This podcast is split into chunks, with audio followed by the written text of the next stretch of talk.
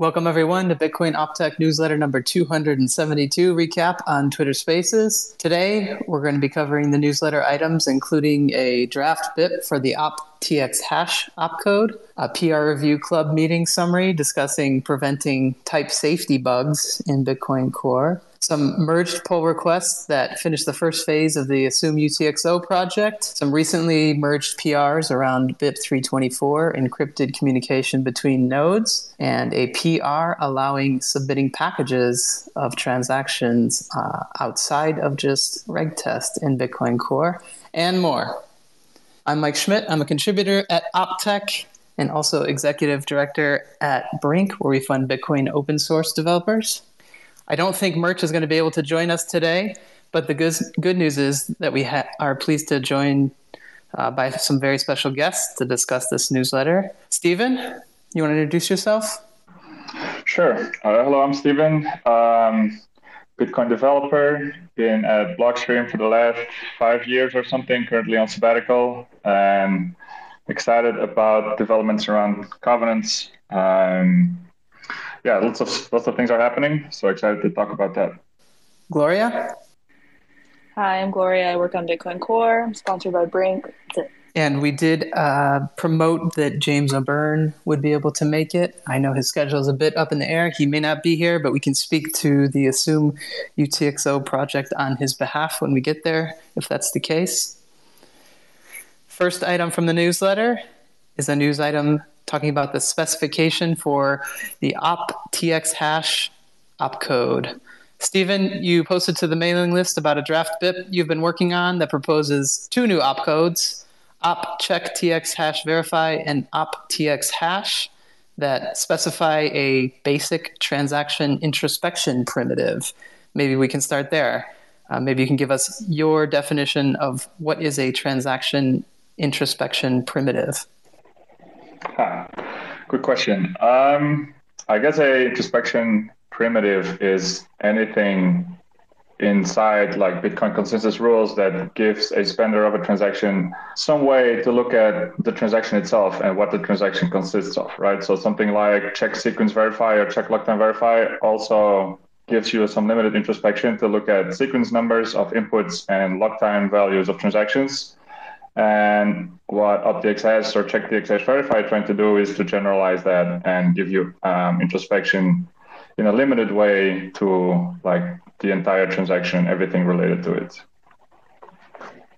So what can we do if we can look at the transaction using some of these opcodes? Maybe some use cases that could be advantageous for users. I know you mentioned a couple examples of motivation and types of use cases. Mm-hmm. You said it's useful to reduce interactivity in multi-user protocols.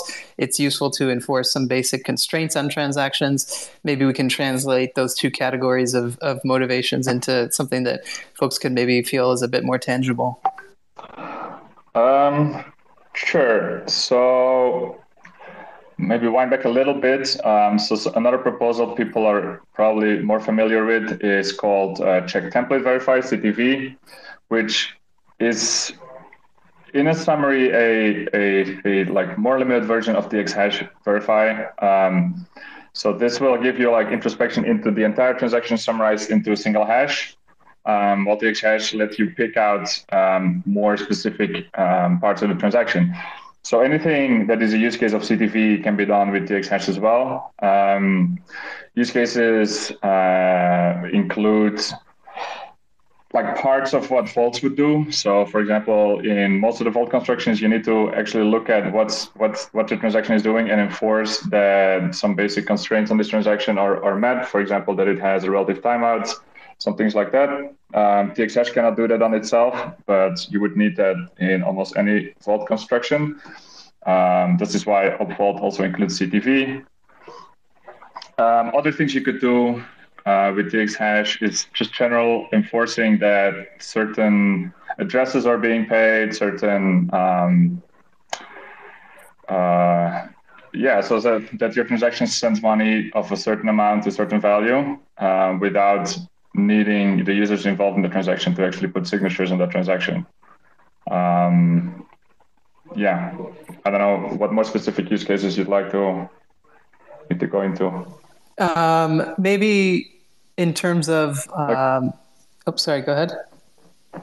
Like something that it can do is like the traditional any prevout or L2 lightning symmetry stuff, because in those models that are currently being built for that, actually a signature is still required, a signature that we currently can't have. But OP_TXHASH could serve as a segue into allowing those things when it would be combined with another opcode called CHECKSIGFROMSTACK. So if we would have this opcode called CHECKSIGFROMSTACK, which checks the signature not over the transaction, but over any value that is put on the stack in the Bitcoin script, together with TXHash, this could enable all kinds of different signature hash improvements, like any prevout, any script, or things like SigHash group or SigHash bundle, as it's been renamed.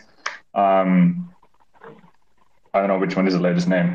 So if you have a generalized pick certain fields of this transaction and hash it, and you can have something else like sign over this message that is the hash of these fields of this transaction, you have a very powerful construction to do almost all of the things we're currently talking about that governance would give us.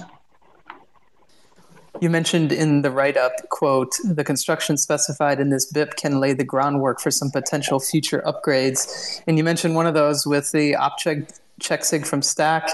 I think you also mentioned OpTX. How do you think, as someone who's proposing this, like, are those would be future, but these two opcodes that you propose being current, well, why not? How do you think about excluding those and making them a future upgrade versus including them in this original proposal? Yeah, so they're not really included in the proposal. So what I'm not trying to propose a soft fork activation specifically, just a specification for the opcodes. And then other opcodes could be specified in different specifications. And then I'm hoping later on to bundle one or two or more of these opcodes into an actual soft fork proposal. So like you can see in the BIP, there's no activation mechanism. There's no like BIP9 deployment specified or anything. It's just a specification of the opcodes. And hopefully later on, we can either bundle this with CHECKSIGFROMSTACK or do separate soft forks for all the different opcodes. That will depend on the politics and how people like these opcodes and how people like the other opcodes that are not included in this BIP. That makes sense. There was a section from the write-up as well titled Open Questions. Are there one or more of those that you'd like to highlight for the audience in terms of things that still need some investigation? If you could remind me, because I've been working on these. I think one of them, for example, was the resource usage. So I had some conversations with AJ or other people on the Delving Bitcoin forum, and I think in the latest version of the BIP and in an MR that I drafted for Rust Bitcoin, I found a caching strategy for TXHash that would alleviate all quadratic hashing concerns, make sure that like all large parts of the transaction are only to be hashed once, and then any invocation of the OP_TXHASH opcodes has kind of very clear bounds on how much data is ever going to be hashed if you use the caching strategy that is outlined in the implementation. And I'm planning to add a more detailed description of this caching strategy into the BIP, but first of all, I had to like figure out if it was possible. So yeah, one of these open questions I have already, I think, worked on. And if you could remind me what the other one was. Yeah, the first one was, does this proposal sufficiently address concerns around resource usage and quadratic hashing? And then the other two, well, there's one that was more general feedback about how people feel towards a proposal like this, which I guess is more general feedback and less technical. But you noted being implemented as a soft fork as is, like BIP 119, or combined in a single soft fork with CHECKSIGFROMSTACK, which we kind of touched on already. Yeah, so exactly. What I did in the last week or two was like the BIP specifies two different parts, right? So it specifies a general construction that I call the DX field selector, which allows you to basically select different parts of the transaction that you want to include. But this is a general construct, and it can be used with TXHash, but it could also later on be used for example, something like OpTX or a SIG hash type. And I wanted this construction to be as powerful and as useful as possible, not only for template checks like opTXHASH verify, but also later on for usage with CheckSigFromStack. So I added some other things that are not necessarily useful when checking transaction templates, but are more useful when doing something like SIG hashes. So for example, including the control block of the current input, including the last opcode separator position of the current input, and having a shortcut for something like a SIG hash all, which currently is not the default value for the CheckTXHASH verify, so that this construction is very general and is like, not to say like all encompassing, but like that it actually can include all the things we can currently think of, and then this construction can be like used maybe across for different opcodes and different uses. So that's what I've been working on mostly, and then an implementation, a reference implementation, and a caching strategy for all this. Looking at the mailing list and also the draft PR that you have to the BIPs repository, there is no commentary there, but you mentioned that there's been some back and forth on the Delving Bitcoin forum potentially, and you've probably gotten maybe offline feedback as well. So what sort of feedback have you gotten that you care to share? So I would like to mention there's this other guy, I don't know his real name, but his pseudonym is Reardon Code, who's proposing something very similar to this, basically an upgrade to CTV that instead of allowing you to pick, like mix and match different fields of a transaction, has like some specific predefined combinations so that they are more tailored to specific use cases, and they would consume less bytes. And so I've been having some back and forths with him about the benefits and the drawbacks of both of these alternatives. And generally, I think the feedback has been quite positive, given that people don't seem to like APO all too much, and CTV seems to have been blocked for a long time, which was mostly my motivation for this proposal. That I think Russell O'Connor came up with this idea of opTXHASH almost or even more than 2 years ago, but no one ever really did the work to specify how this could or would look. And so what I did was try and do this, because a lot of commentary I've heard of CTV is that it's not powerful enough, and it's actually very annoying in most of the things people say that it can be used for. So with TXHash, it would alleviate most of these concerns of CTV, while also like opening the way towards an alternative to APO, any prevout that people might like better, instead of using a SIG hash flag for that, doing something like TXHash plus CheckSigFromStack. So I think the feedback has been mostly positive, yeah. Anything else that you think the audience should be aware of, or any calls to action for the audience? I know you have a detailed specification here in Rust. You obviously have the BIP open for commentary in the mailing list. Anything else that you'd like folks to take a look at or provide feedback on who are listening? I would say anyone who's technical, it would be very helpful to look at the exact specification of the DX field selector and to see if there's any combinations that people could think of that are useful that I forget. Mostly what I think I will be doing next is people have been asking me, like, give us some use cases, show that this is useful and show what this can do. And so I think I'm going to try and like build some summary website where like it goes over use cases that people talked about and how this could be achieved with this, because it seems that in our current landscape, any proposal needs to have its own website and show its merit to the people. So yeah, if you have use cases that could be used by this, definitely let me know somewhere, either in the mailing list or in the forum.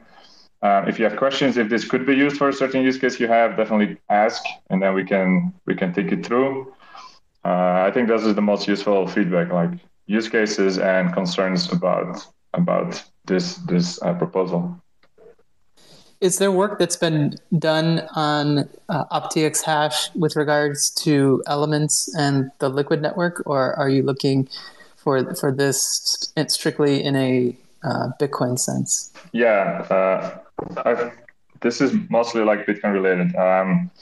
Liquid has recently added like some real pure introspection opcodes that basically give you insight in different fields of the transaction without needing to hash them.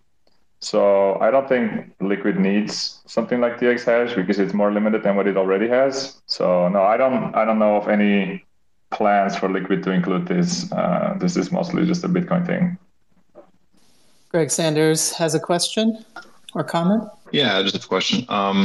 So I've talked to you a little bit offline, but I think it's good to talk about out loud. Kind of what doesn't this do that's something that like OpTX or Liquid introspection can do?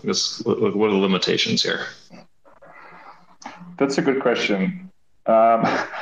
Because it depends on other things. Like currently, there's almost no limitations. There's almost no difference, because if you want to do useful things with something like direct introspection or OpTX, you almost always need something to manipulate data as well. So you need either 64 bits arithmetic to do useful things with values, or you need opcat to do useful things with script buffers. So without cat or 64-bit arithmetic, I think OpTXHash or OpTX or direct introspection is kind of the same in sense of use cases. But ideally, we would get over our fear of opcat, especially now with the whole BitVM thing being released recently. And maybe if we can get opcat and 64-bit arithmetic, then obviously direct introspection is more useful. Then you would totally be able to replace, for example, opVault. You can actually look at like values from the input and values from the output and do math on that and then have checks on that. But without those things, there's currently no difference, I think, because all the inputs, all the values you want to check, if you can't do math, you can just put on the stack through the witness or through the script. Does that make sense? Yeah, so I think I haven't sketched it out exactly, but I think you can do very, very limited vaults with TXHash, but there's no like, there wouldn't be any batching, right? So this idea that you could introspect input values directly to do math on them and assert outputs, but there's still like limited ways this can be used, right? So I think that's kind of where it's basically like, in some cases, it's like you can do less efficient, but similar things, right? Mm-hmm. Yeah, exactly. That makes a lot of sense, because once you talk about opcode, numerical opcodes, that's another can of worms to open. Exactly. So like, just for the audience, I think what you're talking about is that with TXHash, you can pick any value of the transaction, right? So something you can do is say, pick the value of the amount of the input at index 0 and get the amount. And then with another OpTX, you can say, get the amount of the value of output 0, and then you can check that the hashes are the same. So you can't really look at the amounts itself, but you can check that there's equality between the input and the output. And that's already useful, for example, for vaults without more advanced fee handling or without, like you say, batching and bundling of multiple inputs into a single output. Steven, thank you for joining us. You're welcome to stay on through the rest of the newsletter, or you're free to drop if you have other things to do, but thank you for your time. Cool, thanks for having me. Cheers. Next section from the newsletter is our monthly segment on a Bitcoin Core PR Review Club session. This month, we highlighted type-safe transaction identifiers, which is a pull request from Nicholas Goga, and it's labeled in the repository as a util. The PR aims to improve type safety by introducing a new transaction identifier type with TXID and WTXID. And Gloria, I saw you had commented in the pull request, quote, "I've definitely written and seen bugs that could be prevented if TXID and WTXID were different types." So maybe given your familiarity with seeing this as an issue, you can maybe outline, you know, what are the potential pitfalls here, and how does this pull request begin to address that? Yeah, sure. So Uint256. I mean, this PR is mostly a refactor, but I don't know. It addresses bugs that could be pretty bad, I think. A Uint256 can represent actually 3 different types. So block hash and a transaction hash of 2 different types with or without the witness data, which is something that we've had since SegWit, of course. And yeah, I'm very happy to admit that Brink bugs where accidentally passed in the transaction identifier with the witness, because that's usually a much safer way to commit, to specify a transaction to a function that assumes that it's a TXID without the witness. And we have a lot of those kind of that were written before SegWit existed, and there was only one way to refer to a transaction. And now that there is witness data, that's almost always the best way to refer to a transaction, because you want to avoid bugs where there are mutations of the same TXID, but with different witnesses. And so, yeah, I've seen a lot of bugs in review. I've written a lot and fixed where we use a TXID instead of a WTXID or vice versa. So I think we've frequently talked about just making it type safe, i.e. making two different types and enforcing that only one of the two types is used, where it's meant to only represent one of those two types. And somebody finally wrote the PR and went through the bike shedding hell and frustrations of people saying, oh, this changes so much code, blah, blah, blah.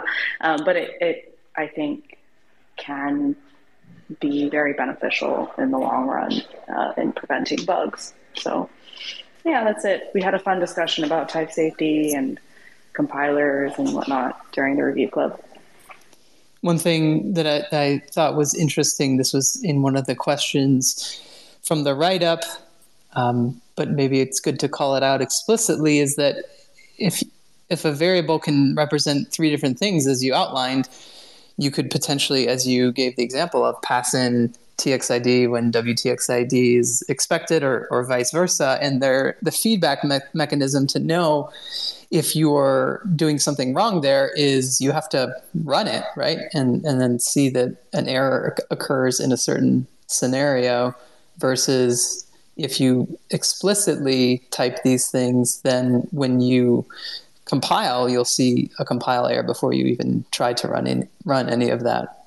Is that right? Yeah. So a really common test that I'll write is, like, while I'm fuzzing, for example, I'll create two transactions with the same TXID, and I'll change the witness data so they have the same TXID, but they have different WTXIDs. And then I'll go through all the code paths and, you know, make sure the data structure doesn't fall over if, you know, I have two transactions like this. And that catches the vast majority of bugs that I've written or that other people have written, but it wastes a lot of time. Like, I've spent at least a few hours, like, plumbing a fuzzer crash, only to find that, oh, right, of course, they have the same TXID. And if the compiler just tells you right away, that can save a lot of time. I know you have to jump shortly. One thing that I think would be interesting for the audience is two-part question. One, what is the transaction orphanage? And I guess the follow-up relevant to this PR is, why is that a good place to implement these type-safe transaction identifiers? Oh, yeah, sure. So while we are participating in relaying transactions, sometimes we'll come across a transaction that spends an input that doesn't exist to us. So it spends a UTXO, and we look that UTXO up in our UTXO set and in our mempool, and it doesn't exist. And that can be benign, so that it could have an unconfirmed parent that we just haven't seen yet, because there's a race in, you know, downloading these transactions, or we just came out of IBD and the parent was broadcasted while we were still catching up on chain state. And it could also be malicious, where someone is sending us garbage transactions, of course. But either way, we put it in a memory limited orphan transaction pool. It's an orphan because it's missing a parent. And we use that to try to hold on to this transaction while we try to download its parents. and it's quite an important data structure for package relays. Just to throw that out there. And then your second question, sorry, there's a dog following me. I don't know if you can hear that. The second part of why it's a good candidate for TXID and WTXID distinguish, I guess it's one of those data structures where we might need to look things up with either a TXID or a WTXID. So when you look up a parent that you're missing, you only know it's TXID. You don't know the witness data because it's in a prep out. But of course, the vast majority of the time, we'll also look up things by witness transaction ID. And so I guess it's, I'm maybe not articulating this very well, but it's a data structure where we have scenarios where we know, where we use either TXID or WTXID, and we'll treat those Uint256s very, very differently. And so we need to know what the type is, but we are going to run into situations where we use both. So hopefully that answers the question. And it was also relatively well scoped in terms of number of lines touched. So that's probably also a reason why we started with TX Orphanage. I don't know. You'll probably have to ask Nicholas. I'll take an opportunity here to encourage folks who are interested in the technicals to attend these meetings live when they happen or review them after the fact. You have developers like Gloria in there asking and answering questions related to the PR or unrelated to the PR. You have folks like Larry Moraine, Stickies, SIPA is in there on this particular meeting. And so it's a really great way to get their thoughts on how they approach looking at these pull requests. And there's lots of knowledge to be gained there. So if you find yourself technically curious, I would, again, encourage folks to attend that. Yes, highly encouraged, and people of all levels are welcome. Gloria, anything else that you would say about this PR Review Club PR before we move along? No. All right. Thank you, Gloria, for joining us and helping us walk through that PR. We're going to move to the releases and release candidates section of the newsletter. We have two this week. The first one is LDK 0.0.117. And we actually covered many of the PRs that rolled into this release in the last month or so, including a few PRs related to estimating liquidity in remote channels to facilitate better routing. We talked last week about the batch funding of outbound channels. We talked a few weeks ago about improved watchtower support. And there was also 4 anchor output channel related bug fixes in this release, including one that could potentially lead to loss of funds. So take a look at the security section of the release notes to review that particular potential loss of funds bug, as well as a couple others related to anchor output channels. And there's also a lot of PRs noted in the release notes that we didn't cover in the last few weeks of the newsletter. So check out the release notes for this release for more details on that. The second release that we highlighted in the newsletter was BDK 0.29.0, which is a maintenance release.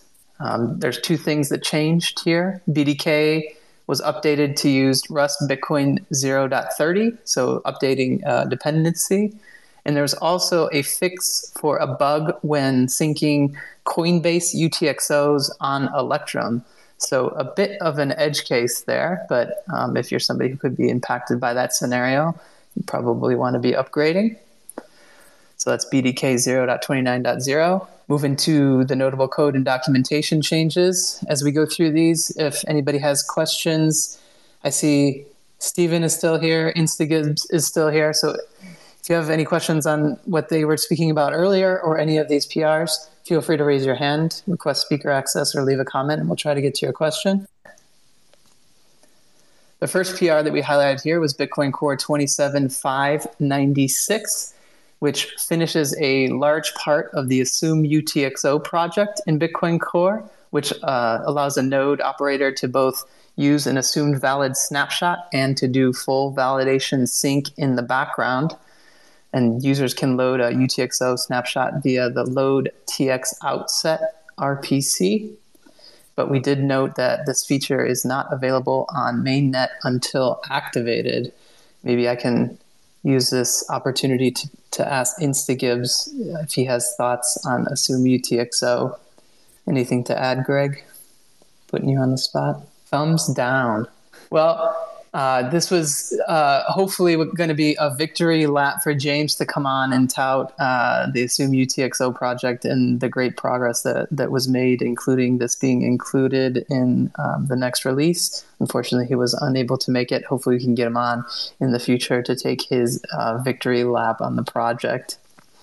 Another important project that we've covered recently is the version 2 encrypted transport from BIP324. And that is the next set of PRs that we highlighted from the newsletter, which included Bitcoin Core 28331, 28588, 28577, and a Bitcoin Core GUI PR 754, which adds support for encrypted communication between nodes as specified in BIP324. We had Peter Woola on to talk about BIP324 at a high level. This was in newsletter 268 and our recap discussion on that. So if you're curious as to his thoughts on it, jump back and listen to that one. The feature is off by default, so you will not be speaking V2 encrypted transport by default, but there is a -V2 transport option to turn it on if you're running the latest Bitcoin Core version. And your node will then attempt to negotiate encrypted transport with its peers if they also support V2 transport. The GUI PR that is related to this implementation adds BIP324 specific labels in the user interface, specifically on the peer details page. There's no UI UX elements to turn on or off BIP324. You need to use that flag. And the GUI change also includes output about the session ID. So if you do find a peer that speaks V2 transport, you negotiate a session ID with that peer, which is useful to compare with your peer if you happen to have communication with that peer. And you can compare session IDs, which can be used to detect potential man-in-the-middle attacks if those session IDs don't match. So take a look at that. I know that's been a long time coming. There's been multiple BIPs related to this sort of functionality. It's been several years in the works. It's great that this is in, and folks should take a look at that. There will be release candidates that include this feature that I would encourage everybody to take a look at. And hopefully there will be also a testing guide including some of these features so that everybody can test that out on their own. Another big project-related PR, Bitcoin Core 27609. Unfortunately, Gloria had to drop, but it was an opportunity for her to take a bit of a victory lap here on the submit package PR. This pull request makes the submit package RPC available on non-Regtest networks. So you can actually use submit package on mainnet. And there's some commentary here about considering opening this up on mainnet, where miners could potentially be using this RPC for something like transaction acceleration services. We saw folks like mempool.space opening something like that up compared to what they're doing now.